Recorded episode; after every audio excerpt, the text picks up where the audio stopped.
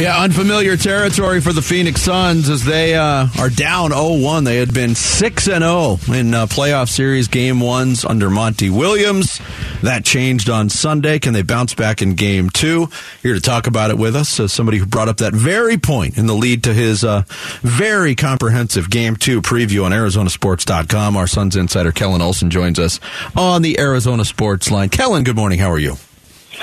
Morning, doing well. Thanks for having me. Um, before we look ahead, let's take a real quick uh, quick look back at, at, game one. And, and we had you on late last week, and you were supremely confident in what the Suns would do. Based on what you thought and what you saw, where was the biggest disconnect from what the Suns put out there in your mind? I think just the gap in, in continuity. I thought that the Clippers were going to be in a similar space that the Suns were, just in terms of how everything was going to click into place for them and just how it might look like the first playoff game for that group together, which it was going to be because that's the new backcourt for them since uh, since late February. But uh, they looked completely in tune and completely just like they had been playing together for multiple years. I, I know that some of that group has been together a while, but so have the Suns. Uh, that backcourt specifically, I thought on both ends of the court they they were pretty darn good. I know Westbrook was three of nineteen on offense, but it, his his defensive impact and Gordon's defensive impact as well. Gordon hit the big threes, and you just look at the other end and, and the way that the Suns were unable to get Kevin Durant involved compared to the way that uh, the Clippers were consistently able to get Kawhi Leonard involved was just the biggest overall difference in the game, and that's the biggest overall adjustment I'm looking at in yeah. Game Two for sure. You've been covering the team for a while. You know Monty's point five offense better than anybody. How do you how do you thread that needle? How do you kind of shift a little bit and and get KD's field goal attempts, forcing the letting the superstars force the issue rather than moving the ball into the right place? I think it actually comes from doing just that, Dan. You remember that possession, I believe, in the second quarter when it ended in a Devin Booker floater and there were a couple of passes. There was a back and forth between Booker and Durant. That was the only time we really saw the ball get moving, and, and we're used to seeing the ball get moving. I think with what the Clippers were doing strategically, putting Kawhi Leonard on DeAndre Ayton for a lot of the game, I think that it led the Suns to looking at it and saying, okay, we want to attack the big mismatch here, which we believe is using Torrey Craig as a screener to get Zubac in the action still. And a lot of that and, and the impact of that was just them not really moving the ball that much. They were hardly passing the ball often. It was just like one action and then a shot, not even a pass with it.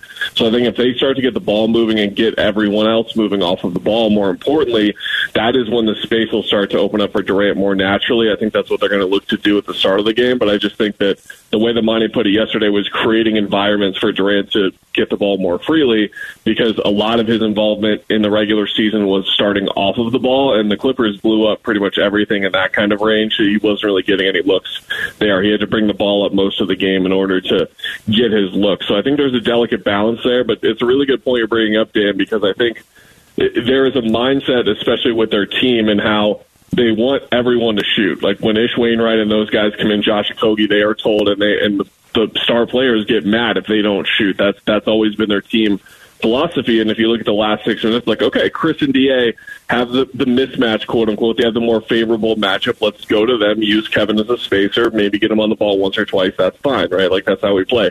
That's not how they should play anymore because they have Kevin Durant, and he's arguably the best player in the world. He's the best offensive player of all time. And you need to get him the ball pretty much every time in that situation. Kellan Olson from Arizona Sports, our guest here on the Arizona Sports Line. I know Monty joked yesterday about uh, not divulging what adjustments he'll make for game two.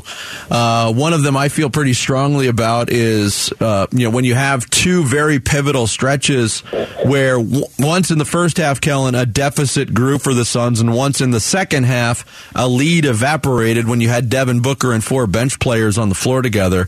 I think that's an adjustment that can be made and should be made. Your thoughts on that? Yeah, I, I agree for sure. I think that we always get fascinated with game to game adjustments, especially when the team loses one, let alone two or three games in a row. But there are a couple of obvious ones to make, and I think that that's one there for sure. The stat that I had in the preview that you mentioned was I believe they were minus 11 in just under four minutes for those two different stretches. There was one with Biyombo, one with Landale, but when Booker was out there with four bench players, that's what was happening. If you look at the first lineup specifically, it was Shamet, Okogie, and Wainright on the perimeter, and I think that that's just a little bit that's not enough offense out there on the floor. And then I think one of the bigger problems that it's funny because people are talking about all these issues with Monty Williams, and I believe a lot of people miss what I believe is one of the biggest ones for him, which is that oftentimes we see him adjusting to the opponent instead of just mm-hmm. trying to dictate their own style of play. And what I mean by that is he goes defense heavy. Shamet, Okogie, Wainright, that's the best possible three guys he could have brought off the bench for defense. Whereas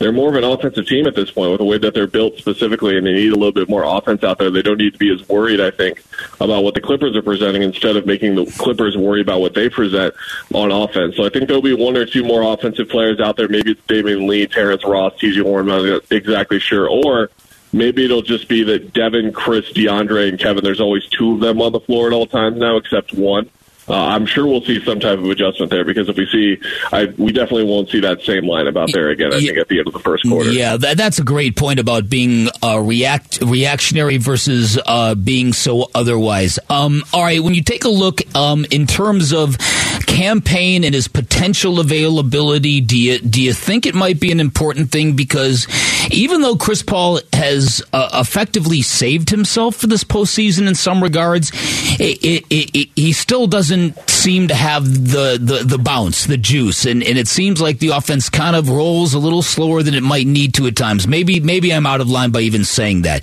Does the return of Cam Payne help in any way?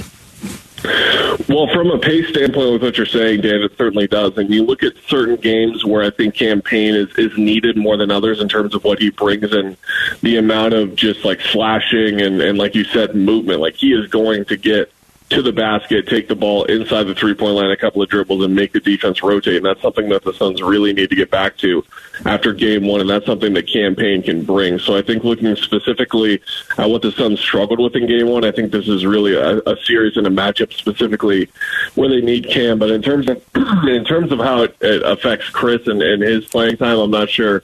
It, there's much there exactly, to be honest, because Chris is going to be out there. I think that the more fascinating thing to watch over the course of the game is to see how how much Chris is involved because he he wasn't really that involved in the offense that much leading up to the fourth quarter, and then the fourth quarter is when he started to take over a bit, and that was the point where Kevin who should have been the one to take over anyway. So how is he able to find his flow? How is he able to find his shots? We talked about catch and shoot three pointers so much, and I believe he only took one in that game as a whole. So his role and how it functions in their offense with Durant moving forward is pretty fascinating to watch. Kellan Olson from ArizonaSports.com uh, and uh, Arizona Sports cover, uh, joins us here on the uh, Bickley and Marotta Morning Show. Uh, the the shift before the game from Monty Williams to to insert Torrey Craig into the starting lineup, moving away from the Josh Okogie lineup that had gone 8 0 in the regular season. And I know the explanation behind it more size on Kawhi Leonard and, and other reasons. But when you focus on Josh in game one, only played six minutes and 37 seconds. He played in very short stints. Kind of looked frustrated when he was subbed out of the game. Really got nothing going from an energy standpoint. Do you expect Monty to be a, a reactive again and maybe switch back to that original starting lineup? I don't think so. I think that he'll stick with his guns here, particularly with what he was looking for in the matchup. Um, I am of the uh, low opinion here. I think a lot of people want to see Josh immediately back in the starting lineup. I thought that it was fine for the most part in the starting lineup. The bigger issue that I have is what it did to the bench. And, and I don't think it's fair to say this is the entire reason why the bench's rhythm was off. But with that being said, it did throw off the rotations, and particularly what it did is Torrey, as, as, as you guys both know, he was playing his best basketball of the year here in the last two or three weeks, especially in the moments where he was able to not be a starter anymore. Now he went out there in game one and played really well anyway, but they took their best reserve. And, and remember when we were dealing with with this with Cam Johnson, there would be moments where he would be starting and be like, man, like he might just need to come off the bench anyway because just of how much they need that scoring off of the bench. We dealt with that in the previous two seasons heading into this year, and I think that's some of the case here.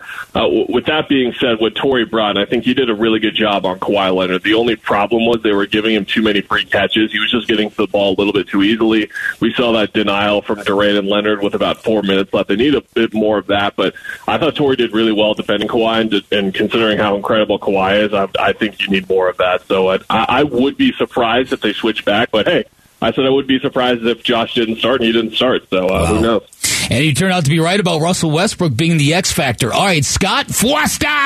It's a Scott Foster game, Kellan. So how do you think Suns Twitter is going to be tonight? Oh, it's going to be very relaxed and cool. Just very normal. Every time that the whistle blows, everyone's going to be like, I agree with that decision. Just like every Scott uh-huh. Foster game, right?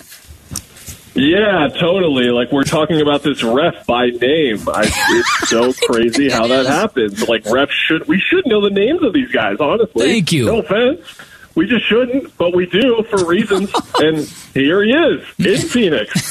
Terrific. Terrific. Thank you, KO. We honestly should have been more concerned about Mark Davis. The Suns were two and five in Mark Davis games this year. They had a winning record with Foster as the crew chief. Why do we know his name too, Vince? Like I'm over this. All right, thank you, I Kellan. Have, I have no idea. do, do, we have any robot umpires that can come over to the National Basketball Association too? Hot take. Let's do. Let players call their own fouls. That would go well, right? like yeah, up, Eagles would get in the way. Yeah. Thank you, Kellan. Appreciate it as always. Uh, Kellan yeah, Olson joining man. us on the Arizona Sports Line, and again, he's got a great game two preview. You can read it right now. It's up front and center at ArizonaSports.com.